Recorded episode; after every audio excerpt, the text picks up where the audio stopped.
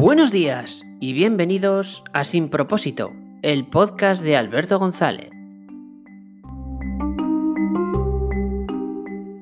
Hoy es turno de hablar sobre montar negocios. Bueno, hoy quiero hacer un poco diferente el, formato del podcast. Me estoy tomando un café ahora mismo mientras estoy hablando con, vosotros a través de este, de este podcast. Y me lo estoy tomando como este episodio como una historia, ¿no? De, abuelo cebolleta o como quieras decirlo, ¿no? creo que tiene más sentido enfocar este episodio así. De hecho, si funciona, creo que lo podría llegar a aplicar al resto de episodios. El formato de, bueno, tener una conversación con vosotros y no tanto un, eh, un monólogo, ¿no? Eh, realmente ¿Quieres montar un negocio? Es la pregunta ¿no? que, yo hago en, este episodio. La verdad es que es una pregunta sencilla en apariencia, pero realmente esconde mucho detrás. Eh, vivimos en un mundo en el que parece que ser emprendedor es ser mejor o ser súper guay o ser superior, ¿no? De hecho, mucha gente tiene, le tiene tirria a los emprendedores, ¿no? Por esa supuesta superioridad. Eh, pero mira, créeme, yo me considero emprendedor y para nada eres mejor, pero para nada. Eres una persona igual que otra. Montar negocios es durísimo y hay muchísimo postureo. Ya sé que esto está muy dicho, pero no te creas nada de lo que veas en redes sociales, de verdad. O sea, es que no, es para nada la realidad. Mira, al final un emprendedor no deja de ser un empresario en cierta manera. Hay gente que hasta los separa, ¿no? Y hay como categorías.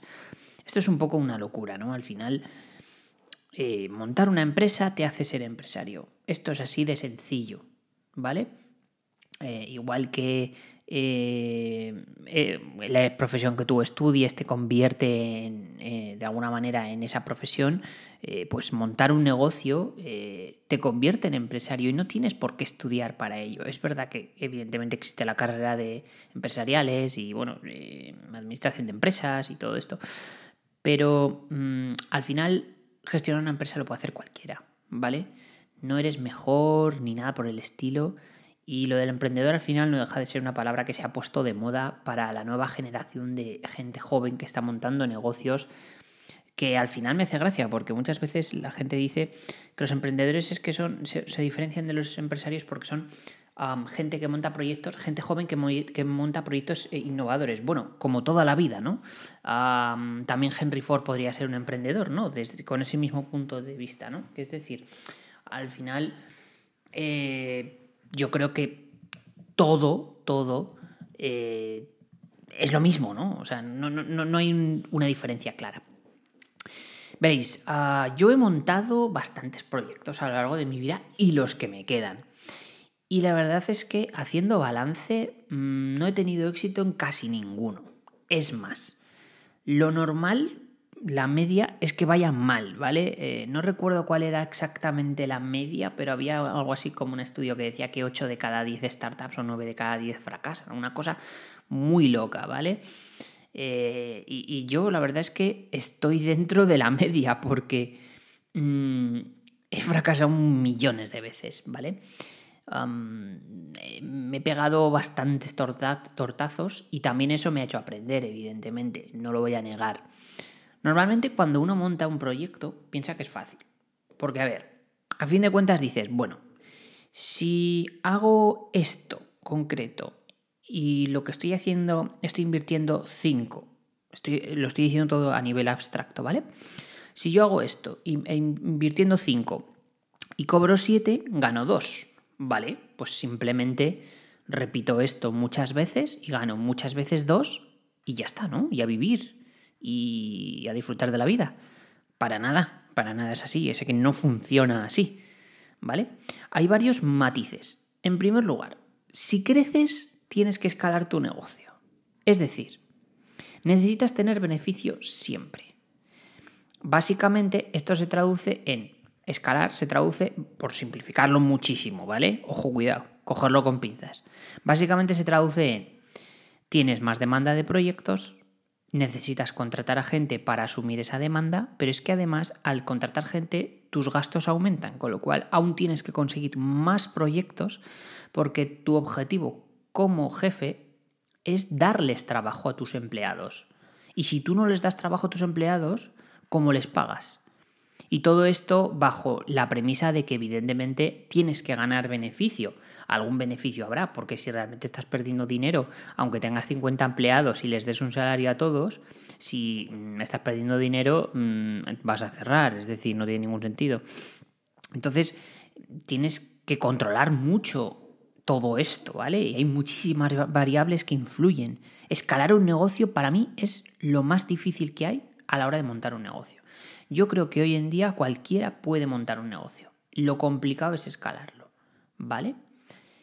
Y la verdad que, por otro lado, dices, bueno, ¿y si en vez de escalarlo lo hago pequeñito? Que esto seguro que a muchos emprendedores, si me estáis escuchando, lo habéis pensado alguna vez, pues dices, a ver, con lo difícil que es escalar, pues joder, Mm, lo voy a hacer pequeñito, el proyecto, lo voy a hacer yo solo, a lo mejor, ¿no? Quieres ser freelance o, lo que fuera, o, como mucho tener una persona o dos, ¿vale? Pero es que eso también es difícil, porque evidentemente estás en un, tienes que buscar un equilibrio casi perfecto, que es muy difícil de conseguir entre Mm, me sale trabajo suficiente como para mantenerme yo y mantener a mi persona, dos personas como mucho de la, plantilla y además tener beneficio, pero digamos que tampoco me sale excesivo trabajo, porque si caes en el error de hacer mucho trabajo, te pones en modo escalar negocio y por lo tanto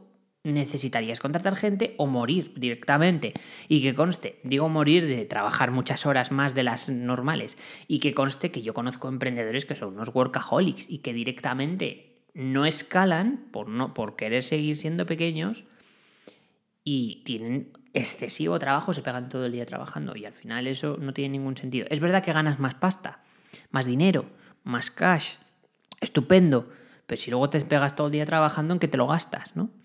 No sé, también implica un poco tu forma de ver la vida. Yo creo que no existe el equilibrio perfecto. De hecho, no sé si conoces el concepto de la montaña rusa del emprendedor. Esto básicamente es que cada día es diferente y hay días que estás arriba y hay otros días que estás abajo. O sea, a nivel anímico es durísimo. Hay días en los que todo sale mal y otros en los que eres el, el fucking rey del mundo, o sea, eh, el best in the world.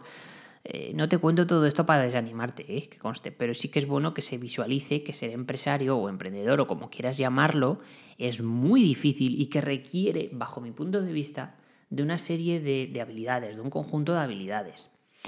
No es estudiar, es actitud sobre todo. Y no todo el mundo lo aguanta y soporta, ¿vale? Lo bueno es que cualquiera puede intentarlo y aprenderlo. No es una cosa imposible. Es una cosa que realmente yo recomiendo a todo el mundo que lo haga alguna vez en su vida. Pero es verdad que muchas veces hay gente que monta un negocio, se pega un castañazo, pero enorme, y les coge tirria, ¿no? A los empresarios, o le coge tirria al sistema, o yo que sé, a cualquier cosa le puede coger tirria. La gente con tal de echar balones fuera le busca, busca enemigos, ¿no? Eh, en cualquier lado. Pero yo creo que, que, es normal. Yo me he pegado mil golpes y es normal darse golpes. O sea, la primera vez que montas un negocio en tu vida sin tener ningún conocimiento más allá de haber leído un par de cosas por internet, evidentemente eso es insuficiente. Y evidentemente es muy duro y vas a necesitar tener una fuerza mental que es, que es complicado lo de la fuerza mental. El, estado anímico. Em, si tu entorno es tóxico, que mucha gente no sabe que, las personas tóxicas existen y, puede ser que sean las personas más cercanas, de hecho, a ti, ah, eso es muy, muy jodido llevarlo, porque puede ser que las personas que más quieres sean las personas más tóxicas. Pero bueno, no me voy a meter ahora en el tema de personas tóxicas, que da, para escaleta, ah, da, para otro, da para otro episodio, ¿no? Entonces hay que tener mucho cuidado con eso, controlar muy bien cómo te afectan esas personas, la negatividad de tu entorno, ah, cómo te afecta también la competencia. Es muy típico ver competencia y cuando tú estás construyendo un proyecto, ver a alguien que lo está haciendo y que lo está haciendo, a ver, evidentemente tú piensas que lo está haciendo mejor que tú, porque lógicamente tú no has lanzado todavía mercado tu producto o servicio lo que fuera y el otro sí, con lo cual ya lo estás visualizando en, en tu competidor y entonces ya crees que no vas a poder vencerle. Pero yo te diré una cosa, La competencia hay que olvidarse de ella. La competencia te puede amargar la vida. Tienes que olvidarte de la competencia, porque tú no lanzas tu producto para competir con otro. Tú lanzas tu producto para contentar a tu nicho de mercado, a tu segmento. Tienes que dedicar toda tu energía, todo tu potencial en encontrar esa persona que va a pagar por lo que tú haces y ayudarla, ayudarla con lo que tú haces, con tu servicio, con tu producto y, y centrarte en esa gente. No te centres en ver qué hacen los demás, porque es que eso no tiene ningún sentido, porque el tiempo ha demostrado, la historia de la humanidad ha demostrado que la competencia al final no es siempre una cosa de eh, hacen el mismo producto y al final uno de los dos gana y el otro cierra. Es que no funciona así. Las empresas no cierran porque otro lo haga mejor, cierran por una serie de variables, cierran, por una serie de, de, cuestiones que hacen que la gente vaya a uno o a otro, no porque uno sea mejor, ¿vale? Esto se ve muchísimo. Eh, que una empresa venda más que otra no es porque su producto sea mejor, para nada, es porque ha conseguido llegar a ese nicho o ha conseguido que esa gente compre y confíe en ellos es muy diferente a decir, no, es que esta empresa, como es la que más vende, es la mejor. Cuidado con eso. La historia nos ha dado muchas lecciones con ese tipo de argumentos. Entonces yo creo que hay que olvidarse de la competencia y realmente si quieres montar un negocio, si tuviéramos que hacer un, un conjunto de tips, ¿no? de consejos, bajo mi punto de vista es, rodéate de gente que sea interesante, ¿vale? pero tampoco te flipes demasiado con el networking. El networking, en mi opinión, está demasiado sobrevalorado. Está muy bien conocer gente, pero no gastes toda tu energía y tu tiempo en hablar con gente sin tener claro tus propósitos, tus ideas, tus metas y tu proyecto. Porque al final lo que importa es tu proyecto. Que luego conozcas a gente y te puedan ayudar o no, genial. Pero hacer postureo en eventos constantemente no vende tu proyecto. Cuidado primero ten claro qué es lo que estás haciendo y después ya publicítalo como tú quieras. En segundo lugar, cuidado con el entorno. Cuidado con el entorno porque lo que os he dicho, más de uno habrá dejado de intentar, que eso es lo más jodido que hay, porque mira, tú puedes montar un negocio y pegártela, pero es que no montar el negocio por miedo a pegártela es lo peor que puede ocurrirle al mundo, porque al final no sabes qué resultado podría haber tenido, ¿no? Y yo creo que hay que luchar por cada uno por sus sueños. Entonces, es mejor que te des una hostia que vivir con miedo toda tu vida, sinceramente, de verdad. Es que es así. ¿Lo pasarás mal con la hostia? Sí, pero también hay 50% de probabilidades de que te vaya bien. En cambio, con el otro lado pasarás toda tu vida con miedo y asustado en casa y sin querer hacer cosas. Hay que tener mucho cuidado con eso, ¿vale? Y, bueno, mm, continuando un poco con este concepto de tips que, estoy improvisando ahora mientras hablo contigo, eh, te diría que, no solo te rodees de gente interesante y que, que tengas cuidado con, los, con el entorno y demás, eh, también tienes que pensar, que para mí es lo más importante a la hora de montar un negocio, que esto es un estilo de vida. ¿Vale? Yo esto me di cuenta con el tiempo. Al principio lo quería hacer por, por, afán de superación, por, no lo sé, por, porque había visto cuando era crío, eh, cuando había visto Google, eh, empresas, Microsoft, Apple, y decía, ah, yo quiero eso, ¿no? Em, de hecho, yo quería trabajar para alguna de estas, ¿no? Al final me di cuenta que lo que no, que lo que yo quería hacer era crear mis propias cosas. Siempre he sido un creador, siempre he creado cosas desde pequeño, me ha gustado construir, crear, imaginar, explorar. Es, siempre he sido muy curioso, siempre he sido una persona con necesidades muy concretas de, crear, ¿no? De crear cosas. Y al final la vida me ha dado, me ha hecho darme cuenta que lo que a mí me gusta es crear cosas y vivir de ello. Entonces es un estilo de vida. Es decir, si eh, vivir de tus negocios es una forma de ser. Si va mal, si montas un negocio y va mal, lo pasarás mal, evidentemente, pero terminarás reinventándote y si va bien, terminarás cansado de hacer siempre lo mismo y terminarás reinventándote y haciendo otro proyecto. Es decir, que al final es un estilo de vida que es cíclico, es una forma de ser, de hacer, de crear. Eres dueño de tu tiempo, del uso que le das a tu tiempo para transformar cosas con tu imaginación. Es arriesgado, es una aventura, es tenebroso, da miedo, pero también es muy satisfactorio, es divertido, es creativo, es imaginativo, genera una realización personal brutal. Entonces al final no es el voy a crear esto y a petarlo, como muchas veces no, hay como un falso ah, mito de no, esto, esto yo lo monto y me compra Google o Facebook o quien sea y a petarlo y a vivir, ¿no? Pero es que eso no tiene gracia. Si tú lo petas y te compra alguien y tú te quedas con dinero en el bolsillo, pero sin ningún proyecto porque te vas, ¿qué gracia tiene eso? La gracia es crear el proyecto, vivir la experiencia de crearlo y luchar para conseguirlo, pero no, no es ganar dinero y ya está. Es decir, yo no eh, me dedico a esto para ganar dinero como meta. Para mí es mucho más importante los proyectos que hago, el impacto que tienen en la sociedad, en el mundo eh, y, la forma que tengo yo de vivir y de crear y que además gano dinero, pues estupendo, maravilloso, genial. Es lo que se necesita para, para vivir hoy en día, el dinero, pues perfecto. Pero digamos que el dinero es una consecuencia de hacer el trabajo, de hacer el proyecto, de crear. No es un, un objetivo principal de, mira, mm, voy a montar negocios porque quiero ganar dinero. ¿Vale? Entonces yo creo que todo esto es una forma de ser, de pensar, de vivir. Entonces, ¿realmente quieres montar un negocio? Que es la pregunta inicial.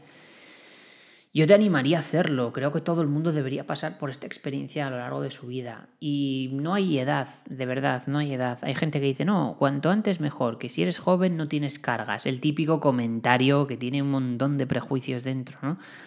De verdad, hay gente que ha emprendido con 50, 60, 70 años y le ha ido bien. Eh, montar negocios no es una cosa que, tenga una fecha. Como lo de tener hijos, ¿no? No tiene una fecha. Tenlos cuando tú quieras tenerlos. Evidentemente es un. supone una serie de, de implicaciones y costes. Pero es que nunca es un buen momento realmente. No hay un momento en tu vida que dices, ah, pues mira, mañana lunes es buen momento para tener hijos. No. Pues lo mismo esto, ¿no? Mañana lunes es buen momento para empezar un negocio. Para nada. Móntalo cuando tú sientas la corazonada, la, sensación de que quieres crear algo, que quieres aportar al mundo algo. Y si va mal, te vas a llevar una, experiencia súper enriquecedora, vas a conocer gente, vas a aprender mucho de lo que estés haciendo y puedes seguir intentándolo. Eso es lo bueno de esto. Y si va bien, pues enhorabuena, has aprendido y has conseguido lo mismo que si va mal, solo que tendrás un poco de continuidad en el tiempo, ah, ganarás supuestamente más dinero que si te hubiera ido mal, y con el tiempo volverás a crear otra cosa, con lo cual al final si lo pones en una balanza, eh, te compensa hacerlo, te compensa hacerlo con mucha diferencia. Y sinceramente, creo que es buen momento para hacerlo ahora. Ya sé que mucha gente dice, no, es que con esto del COVID, fíjate tú qué mal, emprender, es buen momento para emprender. Siempre lo es. No ha habido ningún momento malo en la historia para hacerlo. Siempre es buen momento. Siempre hay oportunidades, siempre hay momentos, siempre hay crisis. No hay un momento que digas, este es el perfecto para, para hacer el proyecto. De verdad, hacerlo ya. No esperes, no guardes tus ideas en un cajón. Arriesgate, vive la aventura. Esto es como un videojuego, vive la aventura, y, pero tienes varias vidas. Si mueres en el videojuego, lo puedes volver a intentar. Y si terminas perdiendo todas las vidas en el juego y tienes que perder la partida, no pasa nada, porque es un videojuego. Y con el mundo de los negocios pasa igual. Puedes pegártela 10 veces y no pasa nada. No te vas a morir. Puedes seguir adelante con tu vida, de verdad. No hay ningún problema.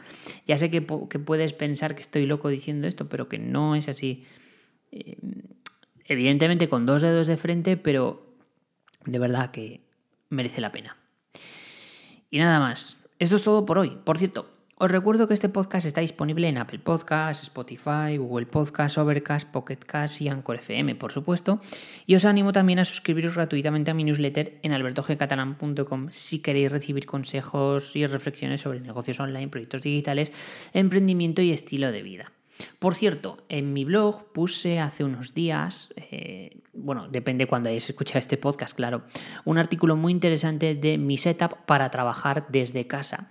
Es un artículo que la verdad que mucha gente está visualizando y comentando y porque creo que además es un artículo muy interesante en el que yo creo que todos, ahora que trabajamos desde casa, muchos, deberíamos mostrar pues, qué herramientas usamos, ¿no? Para un poco eh, eliminar esta falsa creencia de que los emprendedores somos súper guays y demás. No, no, yo vivo en mi casa, evidentemente trabajo en mi casa, tengo mi portátil, trabajo con mi portátil y, y bueno, y pongo pues las elementos y herramientas que utilizo. ¿no? Entonces creo que es muy interesante y, de hecho te animo a ti a que le eches un vistazo al artículo y que hagas el tuyo propio, contándole al mundo realmente qué utilizas cuando trabajas en tus negocios, en tus proyectos y contarlo y compartirlo con la comunidad. Y nada más, gracias por estar ahí. Nos vemos en el siguiente episodio. Hasta luego.